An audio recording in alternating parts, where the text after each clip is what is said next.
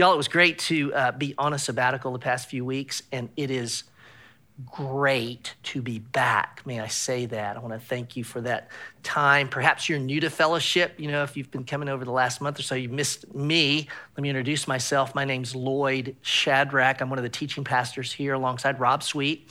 He's our lead pastor and teaching pastor. Special thanks to um, Robbie Painter.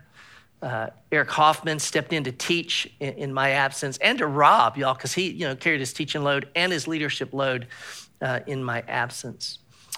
Um, at the end of my sabbatical, Lisa and I found ourselves in Little Rock at the uh, funeral of a dear, dear friend. And while, while there, I ran into a couple that Lisa and I used to be on staff with at Family Life, which is based there in Little Rock. And, you know, we were there for some 13 years before moving here to plant, be a part of planting fellowship.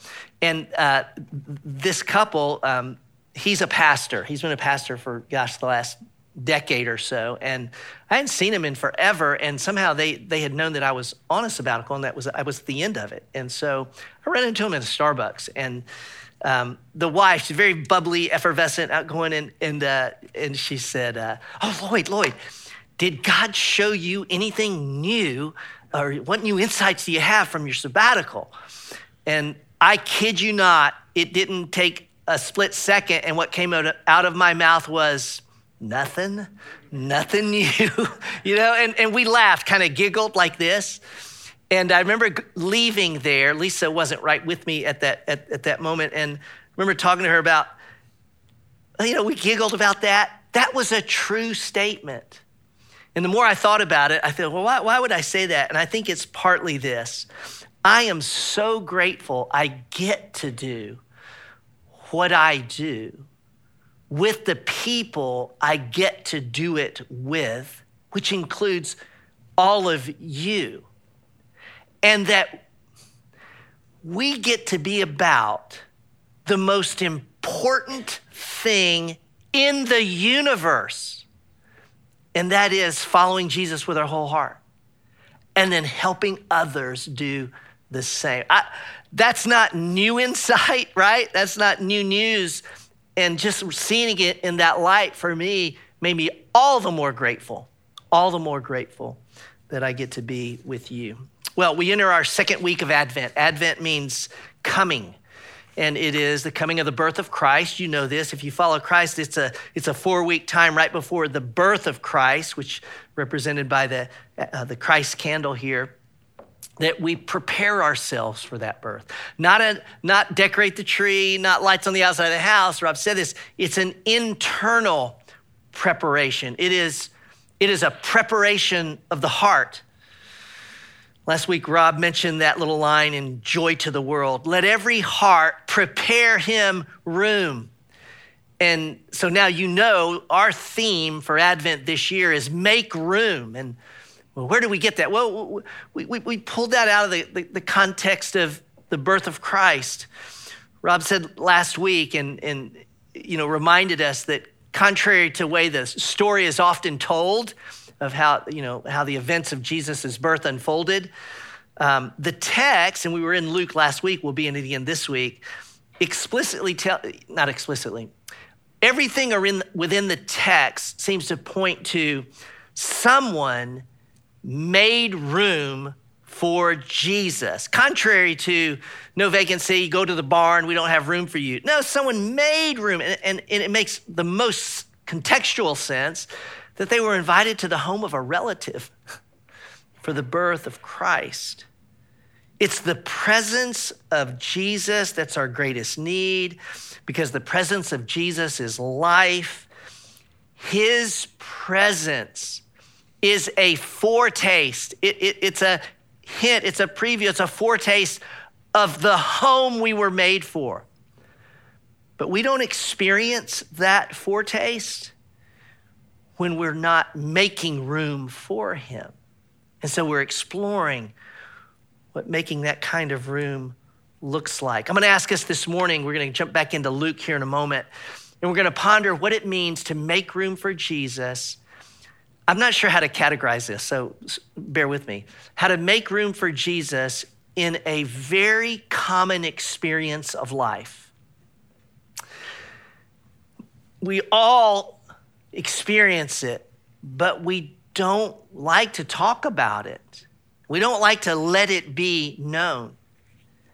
And there's nothing more important than in that place in life that we find ourselves that we invite in and we make room for Christ right there. I want you to turn in your Bibles back to Luke. We're going to go back to Luke. We're going to be in chapter 1, not chapter 2. We're going to be in verses 5 through 20 5 through 24. It's interesting when Luke tells the birth narrative of Jesus, he starts with the birth narrative of John the Baptist. That's what we're going to be in. Not focusing on the birth of John the Baptist. No. I want us to focus in this part of the story. We're going to be looking at John the Baptist's mom and dad, Zechariah and Elizabeth, and the circumstances in their lives that preceded the birth of John. And my prayer is that we'll, we'll transport ourselves into their circumstance because there's something common that they went through that we go through as well. I'm going to read the story. I'm going to do it a couple verses at a time. Uh, I'm going to put a little header on each section. Um, we're going to walk it through. The point being, let's, let, uh, I'll give you some context. Let's understand the story. And, and while I could go a number of places with this story, what I'm going to do is I'm going to turn our focus to this one particular area as we seek to apply it. Let's start with verses five through seven. I just call it godly and barren. Godly and barren, verses five through seven. Our text for today In the days of Herod, king of Judea, there was a priest named Zechariah of the division of Abijah. And he had a wife from the daughters of Aaron, and her name was Elizabeth. And they were both righteous before God, walking blamelessly in all the commandments and statutes of the Lord. This is a massive contrast. But they had no child because Elizabeth was barren and both were advanced in years. Zechariah is a priest he marries a girl, Elizabeth, who's from the priestly line of Aaron. I mean, this is strong pedigree, religious pedigree. They are, the text says, exemplary. Luke says they are righteous in the sight of God. That does not mean they're sinless, it's not that righteousness. It simply means they kept God's commands with rigor and, and detail. They were good people. And they were childless. She was barren and now beyond childbearing years. Y'all, the juxtaposition of verse 6 and verse 7 could not be greater.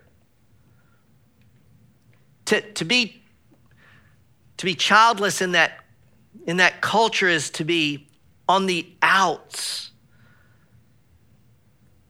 I, you know, when I just start speaking right here of infertility and barrenness, there's no question, whether online or in the room, it's triggering things for many in the room, including myself, where Lisa and I struggled with infertility for years it, it's a deep hurt and wound and loss. In, in this particular in this particular culture, and Elizabeth's going to say it a little bit later, it's not, the word's not shameful. It, she'll use the word reproach, like, like it's a rep, she bore reproach because she didn't have a child. We were made, we're wired. God equipped us to bear children and those who can't. Or, um, that is perhaps one of the deepest and darkest losses that the soul can bear. And let me add this observation. I want you to note this. Following God does not make one immune from suffering. Said another way, doing all the right things doesn't guarantee a right and good result. verses six and seven, you all, obliterate any notion that a life of faith makes for a life without pain and loss, hurt and suffering. Just obliterates it. That's not the life of. This is the life of faith. Godly and barren. It's not an oxymoron. Godly and barren. This is life in a fallen world for those who follow Jesus. Let's go to the next little section. Um, I just call it roll of the dice. The roll of the dice. Look at verses 8 through 12. Now, while he was serving as priest before God when his division was on duty, according to the custom of the priesthood, he was chosen by lot, roll of the dice. They rolled the dice, it's your turn to enter the temple of the Lord and burn incense.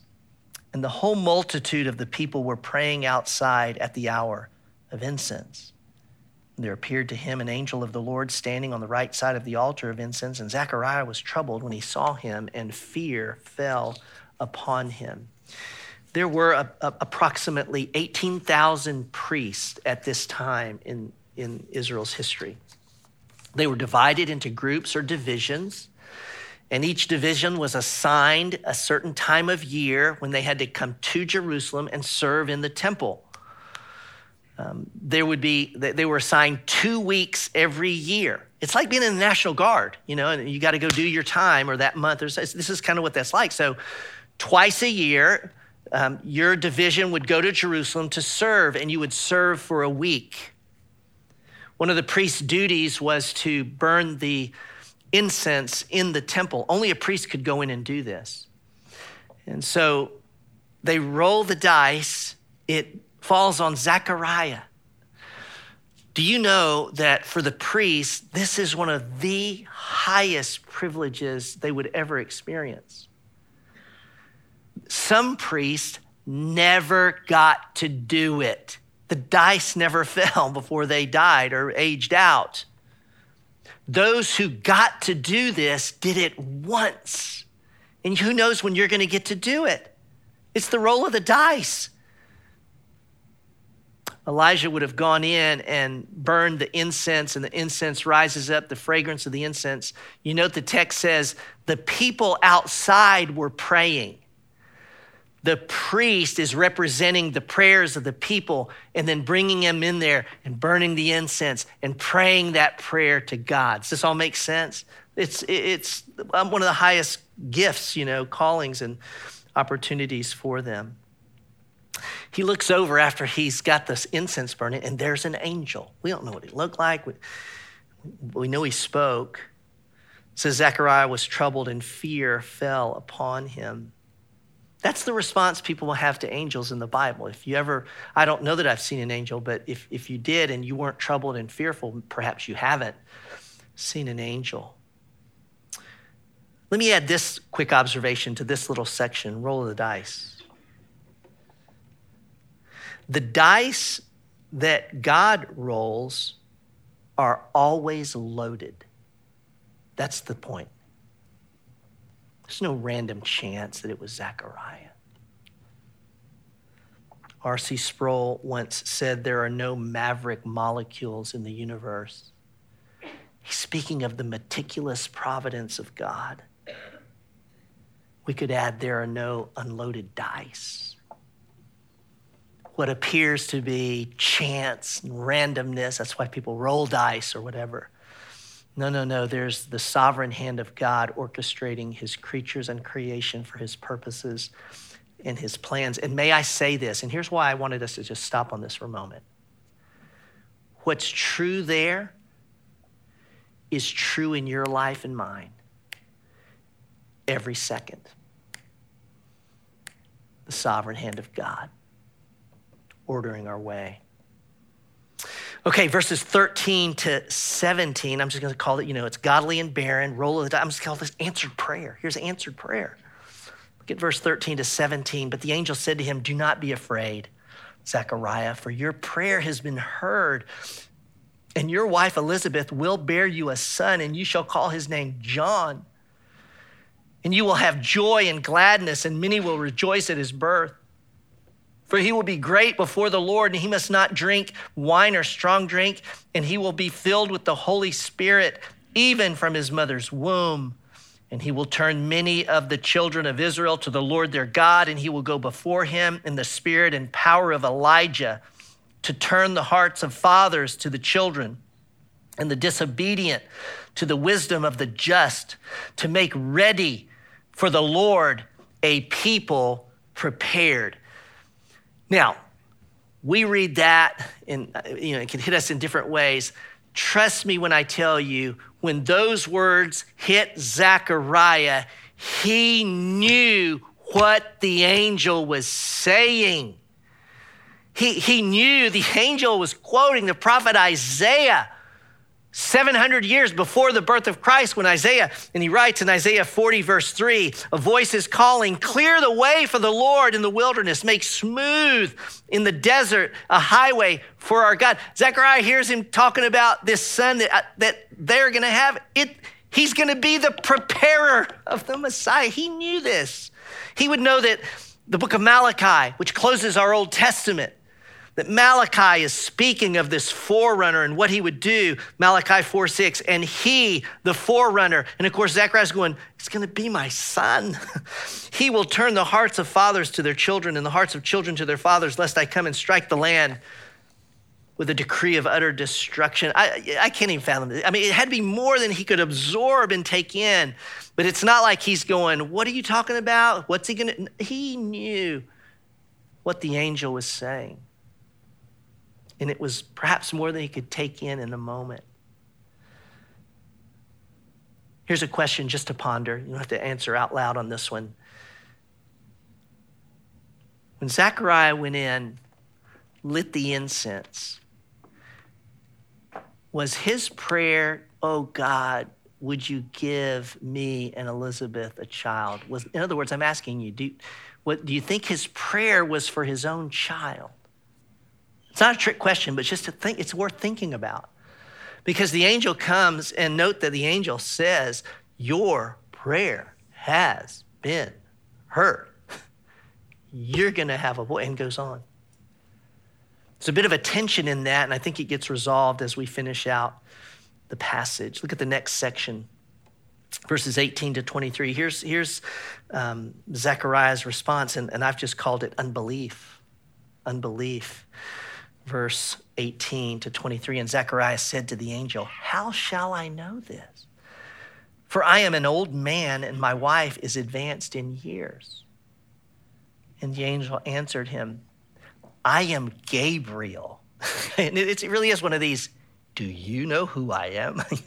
I am Gabriel. I stand in the presence of God and I was sent to speak to you and bring you this good news. And now, behold, you will be silent and unable to speak until the day that these things take place, because you did not believe my words, which will be fulfilled in their time. And the people were waiting for Zechariah, and they were wondering at his delay in the temple. And when he came out, he was unable to speak to them, and they realized that he had seen a vision in the temple. And he kept making signs to them and remained mute. And when his time of service was ended, he went to his home. When Gabriel says, I stand in the presence of God, I was sent to speak these words to you. He's saying nothing less than this I am, me speaking to you is God speaking to you, Zechariah. When God created the world and all that is, how did he do it? By what means? What was the mechanism God used? What did he do? He spoke it. You'll note the speaking part of this text, you know, that he goes from, you know, he can't speak. Think about it, there's a lot in that. But he spoke it into being. And so for, for Gabriel to say to Zechariah what he said, God just spoke what was spoken into being. you will have a son. He will do all that has been spoken. It can be no other way, for God has said it. I find Zechariah's response reasonable. the angel did not, so to speak. How shall I know? I mean, I, think he's doing what most of us would have done and went, I'm old. She, she is past menopause. This can't happen. How, how will I know? Well, according to the angel, that was an expression of unbelief. You did not believe my words. And therefore, he's made mute, no longer has the ability to speak, won't speak until the child is born. Yes, it's punishment. Is that the right word? There's, it, it cost him his unbelief, but I think, I think there's real blessing in that, that he can't speak. You think about it. How, how will I know? Every, every time he tried to open his mouth, his mind said, It's going to happen. It's going to happen. There's something else the angel says we need to make note of. He speaks of his message as good news. Now, I'm going to draw our attention to that because it's the Greek evangelizo. Evangelizo. You hearing that? Evangelion, evangel. When it's translated in the New Testament, it's translated good news. And you know what's translated good news? The gospel. The story of redemption, of a God who sent his only son to die on the cross for our sins, who was buried and raised again, and all who put their trust in Christ are saved from their sin. That's the gospel, the good news. And so now we recognize that the answer to Zechariah is way bigger than your boy, Zechariah. This is none other than God unfolding his plan of redemption. And you're a part of that plan of redemption.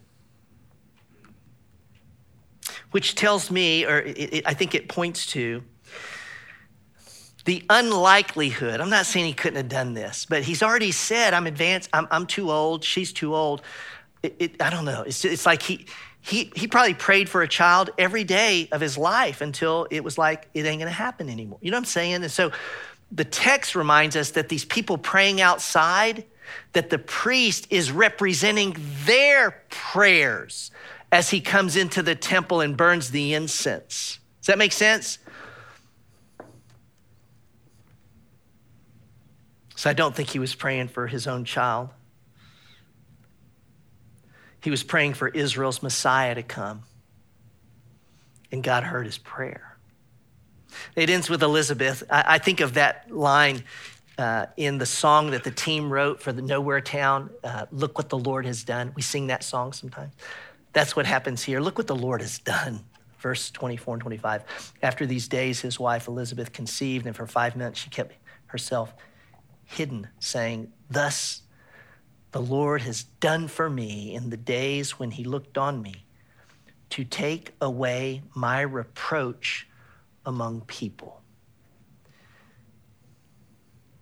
From the first year of her marriage until now, she's an older woman, post menopause, unable to have children. Certainly, decades of life, the majority of her life. It says, she notes herself that she lived with reproach. What a strong word. It means people express it means it means people express displeasure in her and she felt it. Disapproval. See, in Elizabeth Day, you know, a woman wouldn't wouldn't just, you know, any woman who's struggles, and a couple struggles with infertility feels like something's wrong with us. You know, I, I, totally get that. In that day, it just was more, it was absolutely common that everyone around you felt that about you. Can you imagine?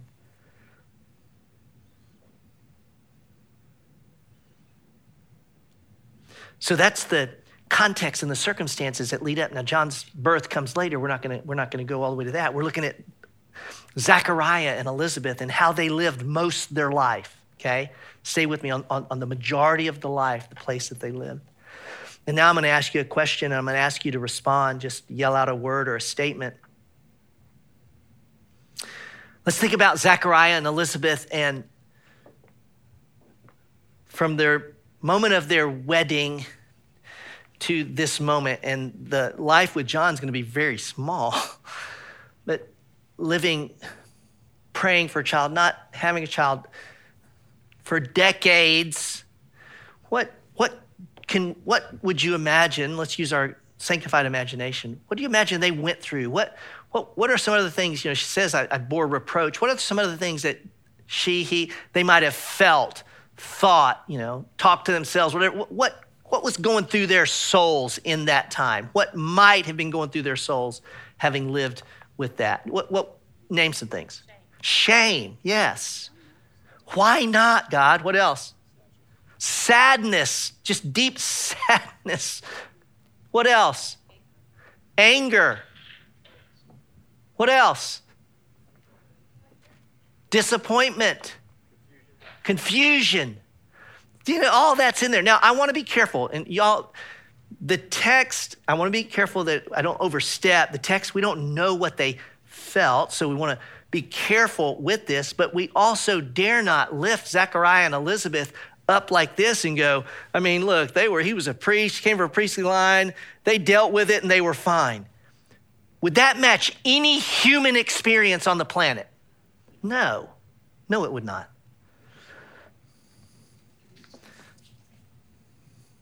Christian author Dorena Williamson writes of Zechariah this aged man had grown so familiar with disappointment. And I agree, and I believe Elizabeth probably exceeded his own as a woman. And to the one who said disappointment, this is the place I want us to think about where we need to invite in and make room for Jesus. Where? In our disappointment. Think about disappointment with me for a moment.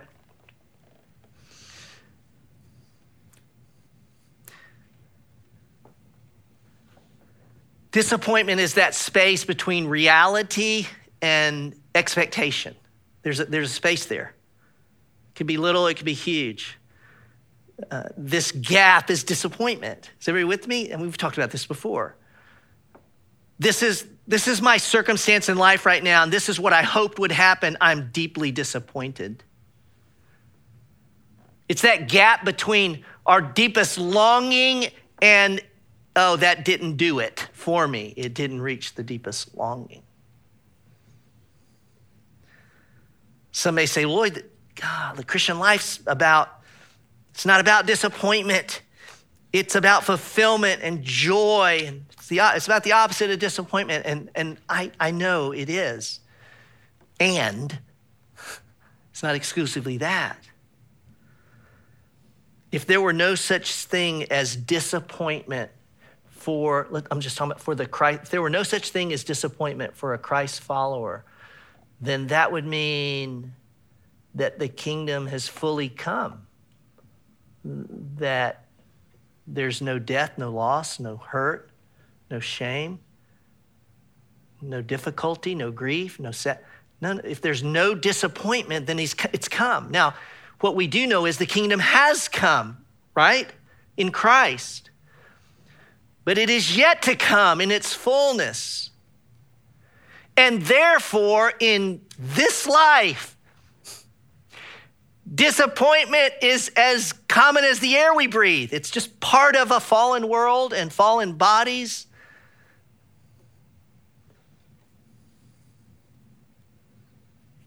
For the life of me, and I tried to think about this. Is there anything in my life where I haven't tasted either great or let's just call it a whiff of disappointment. I can't name something. Lisa would not be embarrassed for me to say, it's not my marriage, because there's, you know what I'm saying? it, didn't, it didn't happen there. It, it, didn't happen with kids. Like that was the end all be all. Gonna, it, it's not about, it's not the job. It's not you. You know, it's not, can you think of anywhere in life that's not touched by that gap of disappointment? I, I cannot. Because I think that's our reality in a fallen world.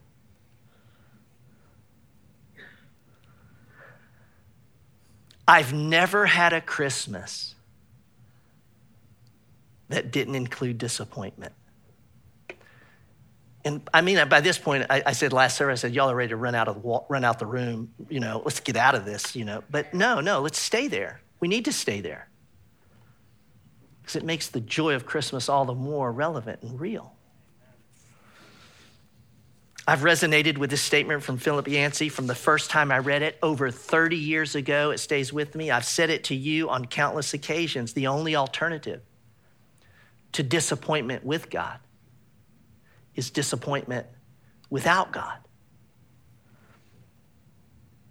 Let me reframe disappointment to you in a way that, that hopefully we won't, you know, we recognize it and we don't try and bury it, deny it, ignore it.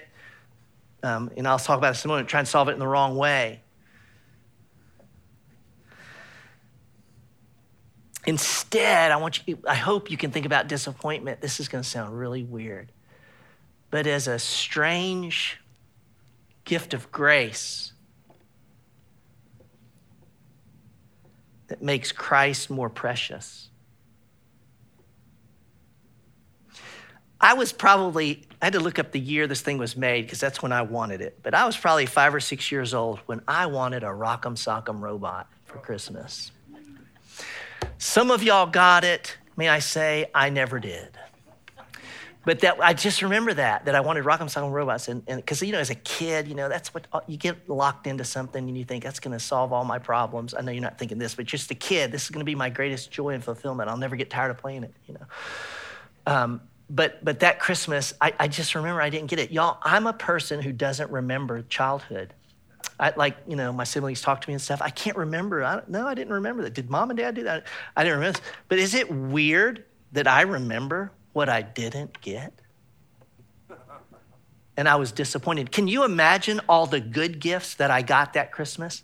I can't remember. But do you know what I'm saying? At all my Christmases, you know, a child of a mom and dad who just loved their kids and wanted to make them happy, you know, wanted it to be, you know, can you imagine? And then here I am, and I remember that disappointment. It's like the freakish strength of disappointment, right? The lingering effects that stays with us.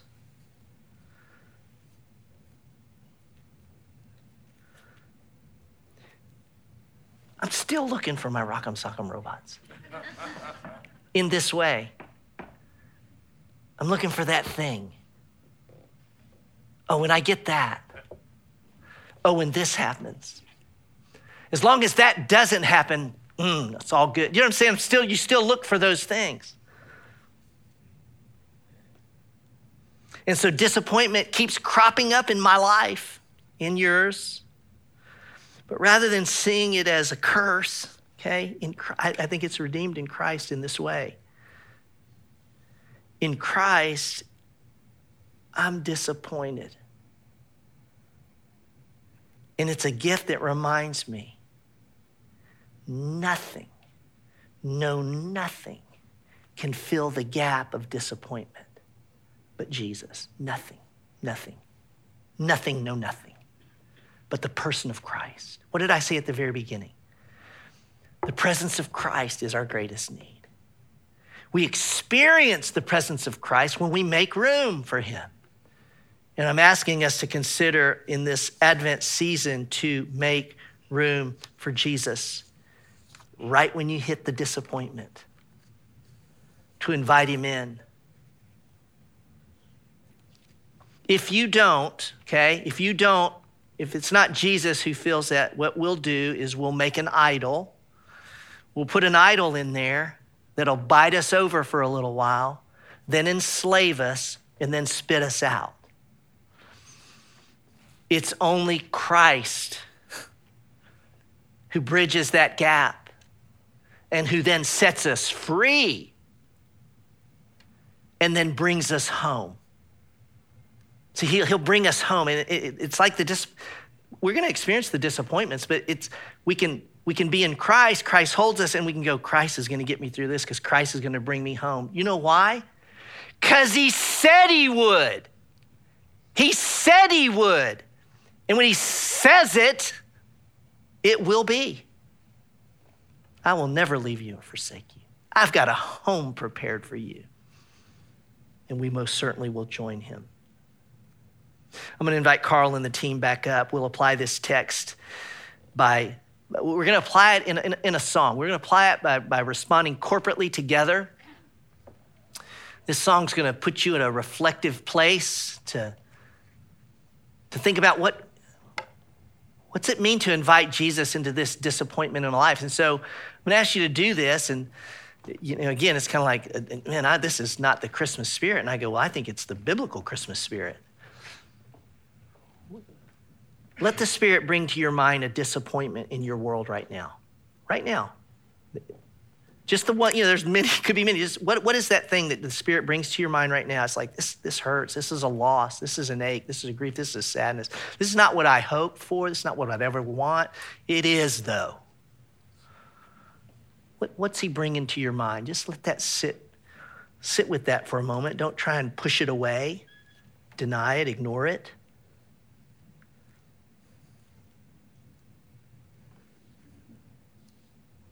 I've got mine. It's just like in both services, I go, that's the one that comes to me.